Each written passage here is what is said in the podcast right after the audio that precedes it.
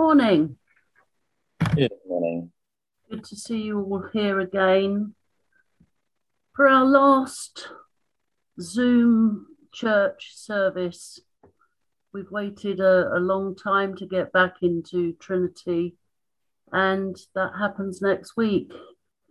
Um, it's also the end of Pastor David's sabbatical. And um, I'm just amazed how quickly the time has flown by. But I think I need, before we start, to just say a massive thank you to Phil, Elaine, um, Anne, Valerie, Marion, and Ao, who've helped immensely with putting our Zoom services together. Sorry, I'm choking up. Um, now, it's been a, a journey. We've all learnt something and we've made new friends, maybe people that we haven't known too well.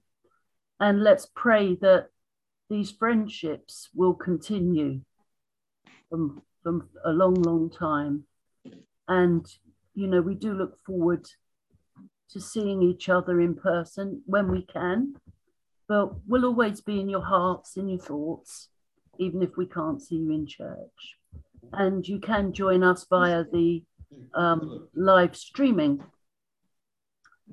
So, anyway, for today, um, start with a prayer.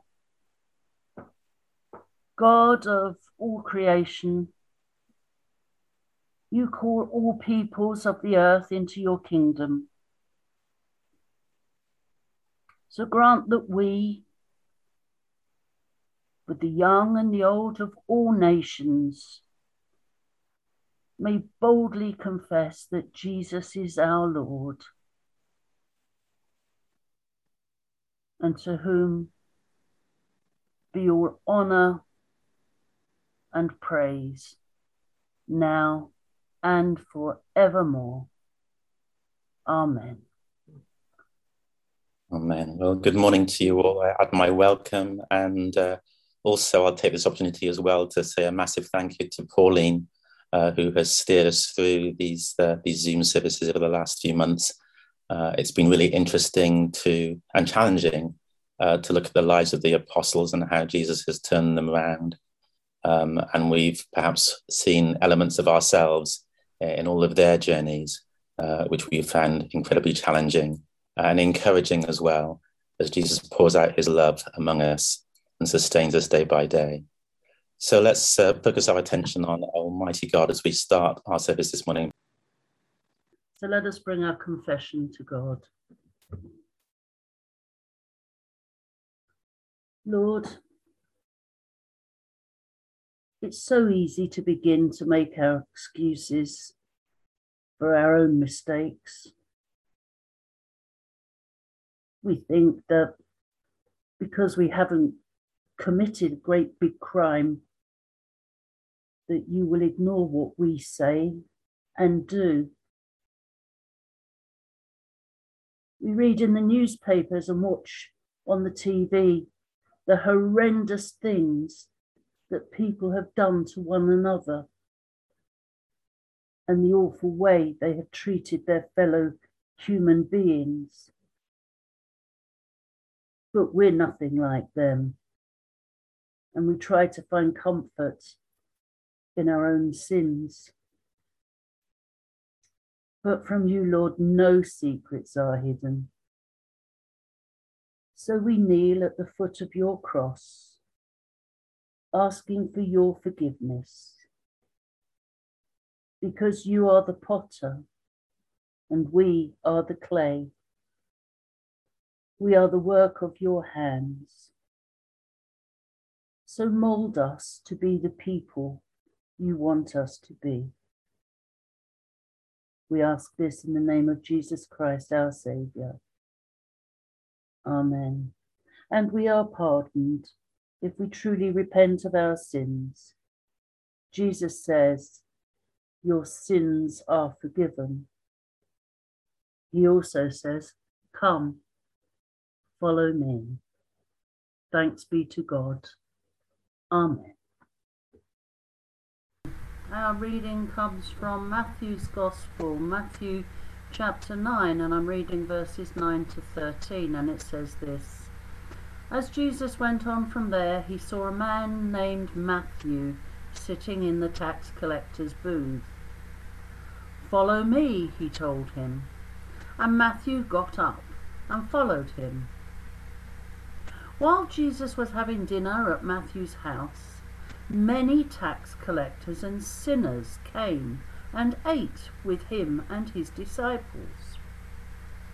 When the Pharisees saw this, they asked his disciples, Why does your teacher eat with tax collectors and sinners?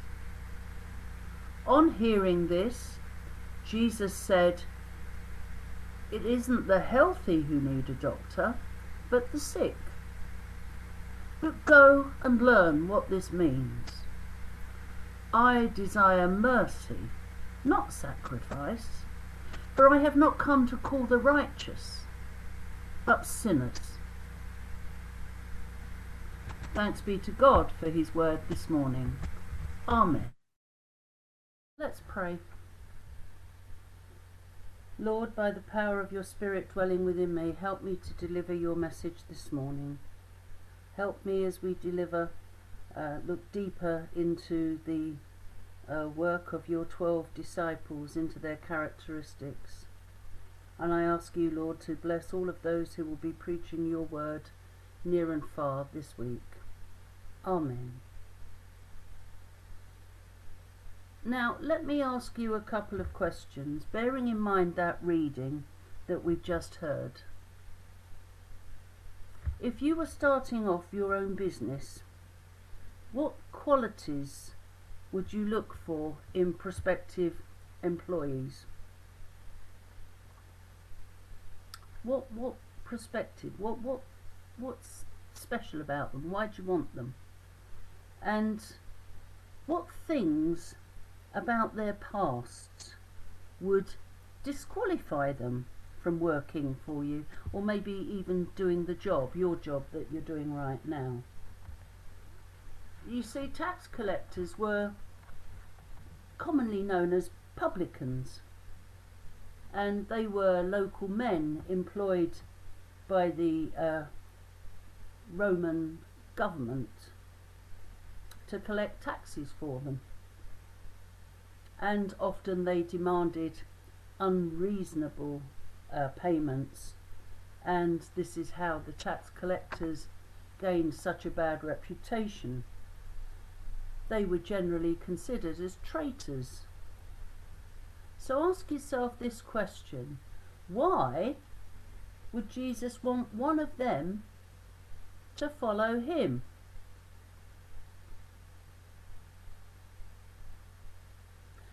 Well, one of the things that we've learnt is that the twelve chosen by Jesus were ordinary men.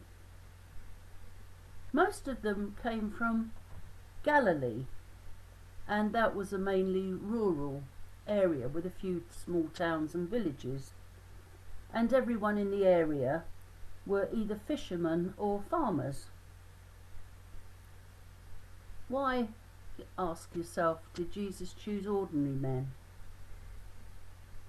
Well, that's the way it's always been with God, and as we've found out so far during our sermon series on the 12 disciples. And so we shouldn't be surprised that he didn't like um, the religious leaders at that time. Think about it for a moment. These religious leaders they were so spiritually blind that they didn't even notice when the Messiah did miracles right in front of their very eyes. They didn't see Jesus as the Messiah, but they saw him as an interloper, an intruder, a troublemaker. And even when he preached in public, they wanted to kill him. It's interesting, isn't it, that not one of the, these religious leaders ever denied the reality of the miracles. How could they, after all? They'd all been done in public and they'd been witnessed by many, many people. I mean, they could live with the fact, couldn't they, that he could walk on water and he could make food for multitudes of people. But what they couldn't put up with was being called sinners. And to be honest, there was none more notorious as a sinner than Matthew. Now, in Mark's Gospel, he is called by his Jewish name Levi, the son of Alphaeus. And in Luke's Gospel, Luke refers to him both as Levi and Matthew. So, what do we know about Matthew? Well, this Matthew, this very same Matthew, is the same Matthew who is the author of the Gospel of Matthew. So you would think that since he is the Gospel writer, um, that we might have lots of information about him. But we don't. Or to be honest, I haven't found it. Because all I've found out is that he was a very humble man and he kept himself to himself and he was in the background throughout Jesus' ministry. Now, like I've said before, that the 12 disciples didn't go like an entourage with Jesus everywhere he went. And he, this Matthew only mentions himself twice once in the reading that we've had this morning, where he records his calling, and the other time when uh, he lists all the, of the 12 disciples. Now, like I said a moment ago, he was a tax collector when Jesus called him. And it was the last credential that we might expect to see from a man who would become an apostle of Christ, a top leader in the church, and a preacher and author of the gospel. Like I said, tax collectors were the most in Israel. They were hated and vilified by all of Jewish society.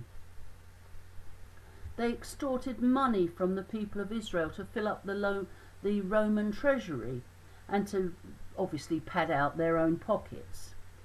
It wasn't a reputable job, and it's a bit like loan sharks today. They often had thugs and villains who were working for them. In this reading, the way that Matthew records it, it's as though it came out of nowhere, almost like a big surprise. What did it say? Verse 9 it says, As Jesus went on from there, he saw a man named Matthew sitting at a tax collector's booth, and he said to him, Follow me. So he got up and he followed him. That's the only glimpse that we get of him from his own gospel. Now, look what happens next in verse 10. While Jesus was having dinner at Matthew's house, Many tax collectors and sinners came and ate with him and the disciples.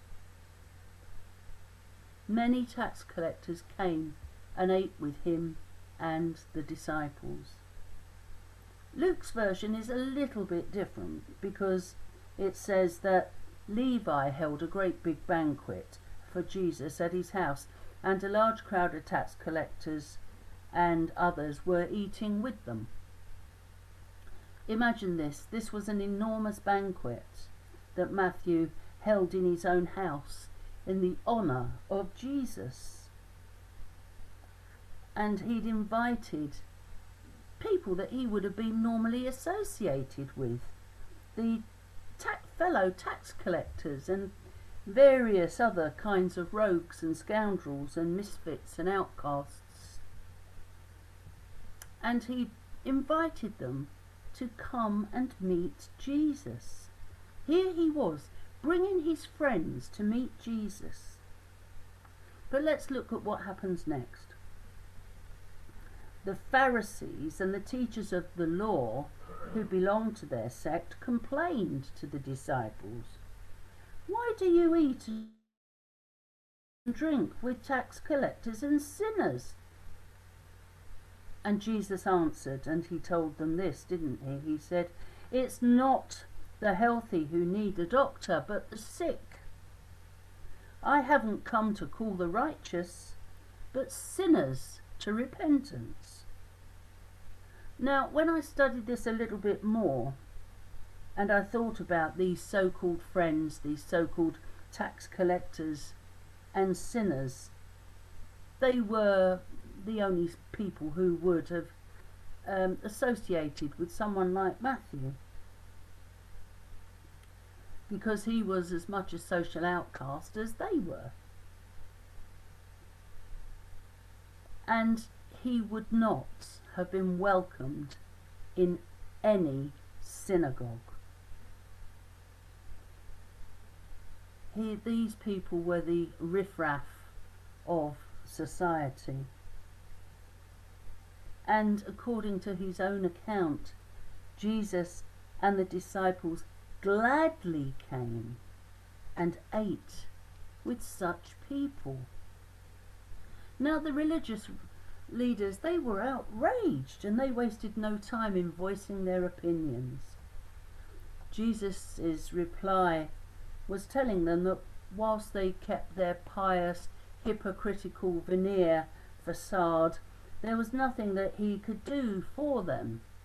But listen to this Matthew and people like him who were prepared to confess their sins, they could be forgiven and saved. Do you know, there's only three tax collectors mentioned in the Gospels, and in each one of them they found forgiveness.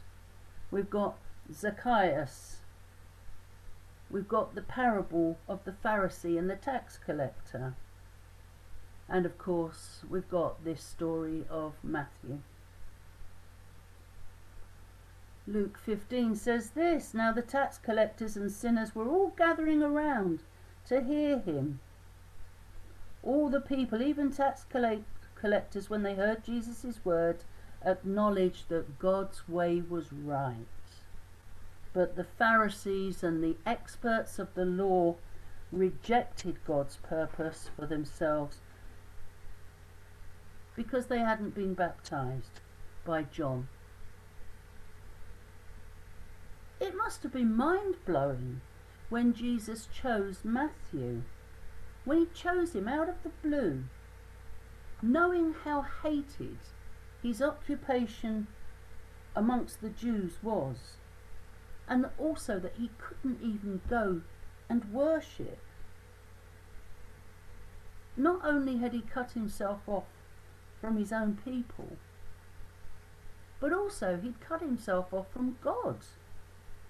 So when Jesus saw him at the tax booth, Matthew had no hesitation whatsoever in following Jesus.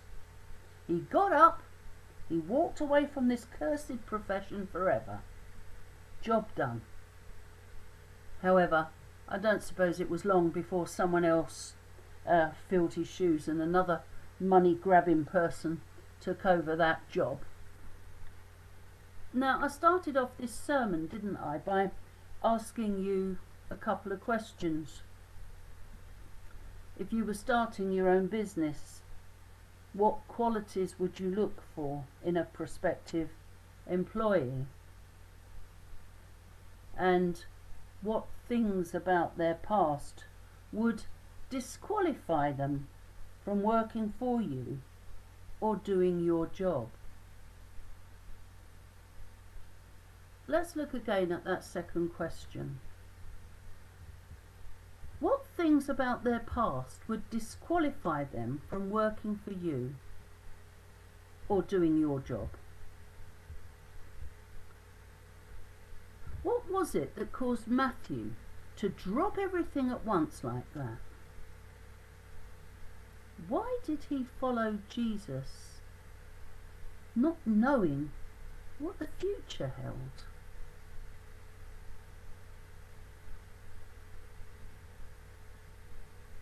Deep down, he knew that he was a Jew who knew the Old Testament.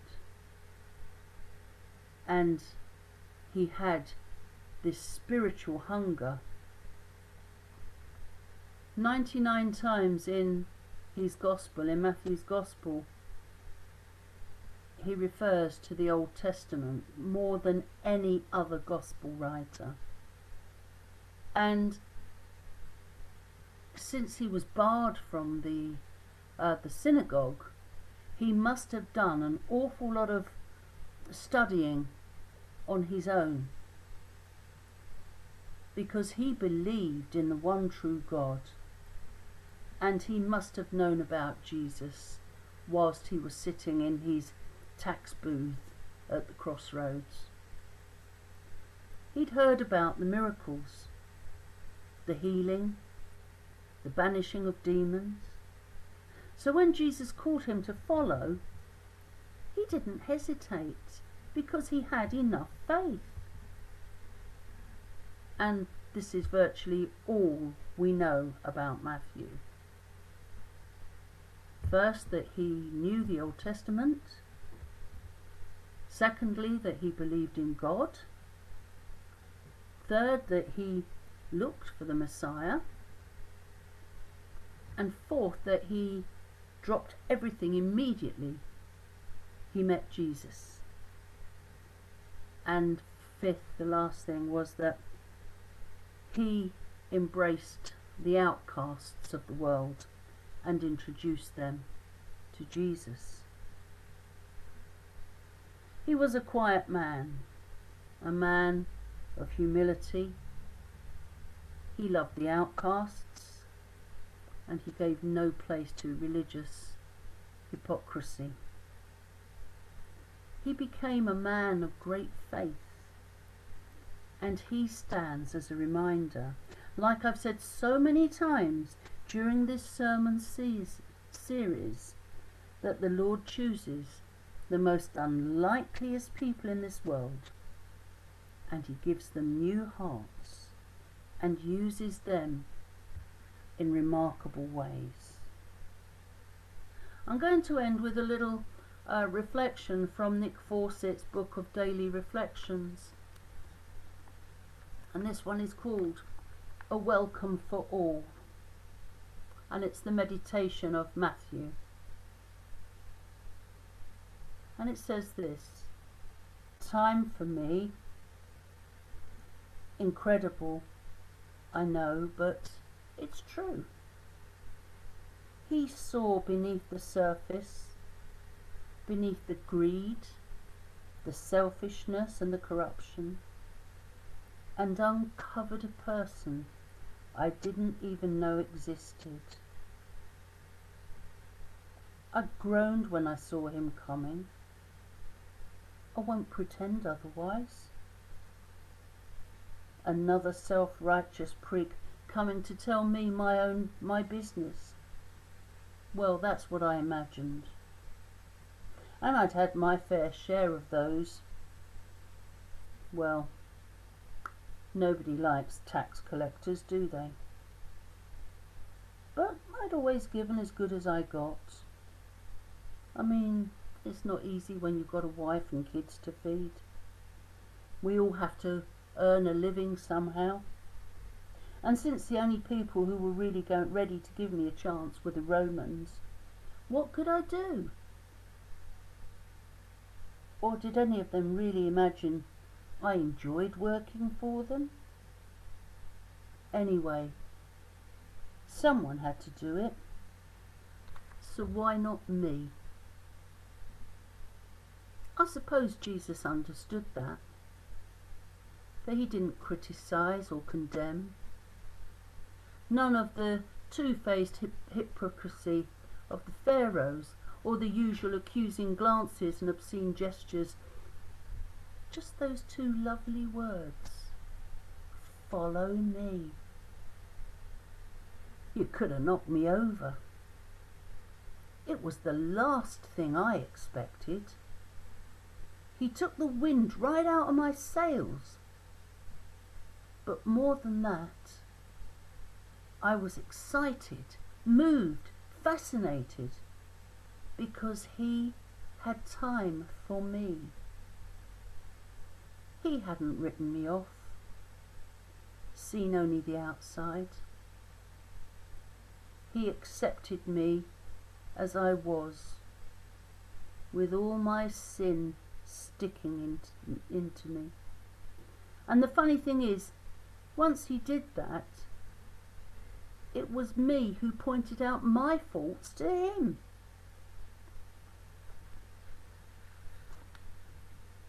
Felt ashamed, painfully aware of all that was wrong, longing to be different yet at the same time set free, forgiven, offered a new beginning. I followed, of course. What else could I do? Would you refuse a man like that? Well, perhaps you would, but I'm glad I didn't. Because despite everything since, the times I've let him down, the occasions I've misunderstood, the mistakes I made, the faults I still have, he goes on accepting me day after day. Not for what I might become, but for what I am. Let's pray. Lord Jesus, thank you for accepting me, not for what I can be, but for what I am for seeing the best in me rather than the worst. Forgive me that all too often in my dealings with others I see only the surface, judging them according to instant impressions and condemning those who do not fit in with my view of the world. Help me to have time for others as you have time for me. Amen. So I wonder what things we, as we reflect on all that Pauline has shared, wonder what things we think disqualify us from serving God. Praise God that He accepts us just as we are. He knows all about us, our fears, our failings. Tomorrow, uh, Monday, Bank Holiday Monday, uh, we're going to be holding evening prayers in the church in the sanctuary at Trinity. So um, we're going to be doing it, or Pastor David and Inika will be leading the prayers uh, from eight o'clock until nine o'clock um, every evening, Monday to Saturday. So if you can come along, you're very welcome to. But two warnings: if you're not feeling well, please don't come. Uh, you know, because we we've gone to a lot of trouble to to make sure everyone is kept safe. And if you can't come uh, for any other reason, maybe just spend some time at home uh, to spend a small small time in reflection and prayer uh, about you know the vision that we've been given and you know where God is leading us. Let's bring our prayers now of intercession as we pray. Lord of all creation, send us out in your name. We pray for those who demonstrate the love of God in the world and for those who go out each day, joining their energies with God, who is already at work. This morning, I'm going to read a prayer from the Christian Alliance. This is a prayer for Afghanistan, and it says this Father, today we pray for Afghanistan. In recent days, we have witnessed the withdrawal of Western forces and the parliamentary overthrow of the country's government by the Taliban. We are deeply concerned about this unfolding situation and the consequences for the women, men, and children living there. Lord, you hear the cries You see the tears of those you formed in your own image. We know that politics, diplomacy, and international laws have an important part to play in creating and maintaining peace and stability. We pray for wisdom, for international leaders, for all of those involved at this moment. Because however we see uh, the limits of such endeavors, we know that human efforts alone cannot compel love of neighbor, let alone enemy, but rather this is transformational territory of your word and spirit. And so we ask you to move your hand to change the hearts and minds of the oppression of the oppressors. Withhold evil, cultivate good, banish darkness, and bring forth light. We declare your nearness over those who have been abused and displaced, violated, and oppressed. Open your ears and your eyes to your presence. We pray for your church there. Comfort and strengthen protect and bless our brothers and our sisters as persecution draws close. Lord, draw closer still. Teach us how to respond as we place our hope in you and your good and just plans for your creation. Lord, have mercy and hear our prayer. Amen. That was a prayer by the Christian Evangelical Alliance. And so, Lord, there are so many people in the world who are living in oppression, poverty, and hunger. So let us who have so much give help to those in need. We pray for all of those who are involved in mission and evangelism, for those who reach out to their local communities with the love of God. We pray for Trinity Church and for Union Church Totteridge as we discern the call of discipleship. We give thanks for David and Inika and Ronnie and Karen and we pray for all who witness the love of God in the life of the church. May their words and deeds and their service be examples of compassion, hope, and understanding.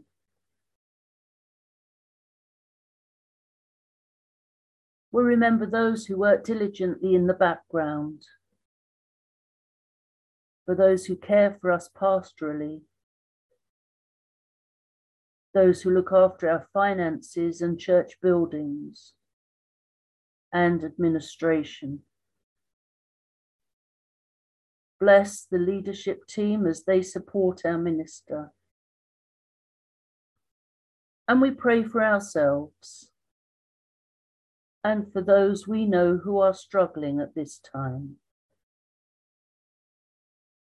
Lord, may the presence of Christ give them hope and the Spirit of Christ strengthen them.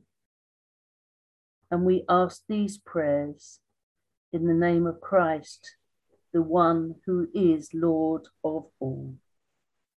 Amen.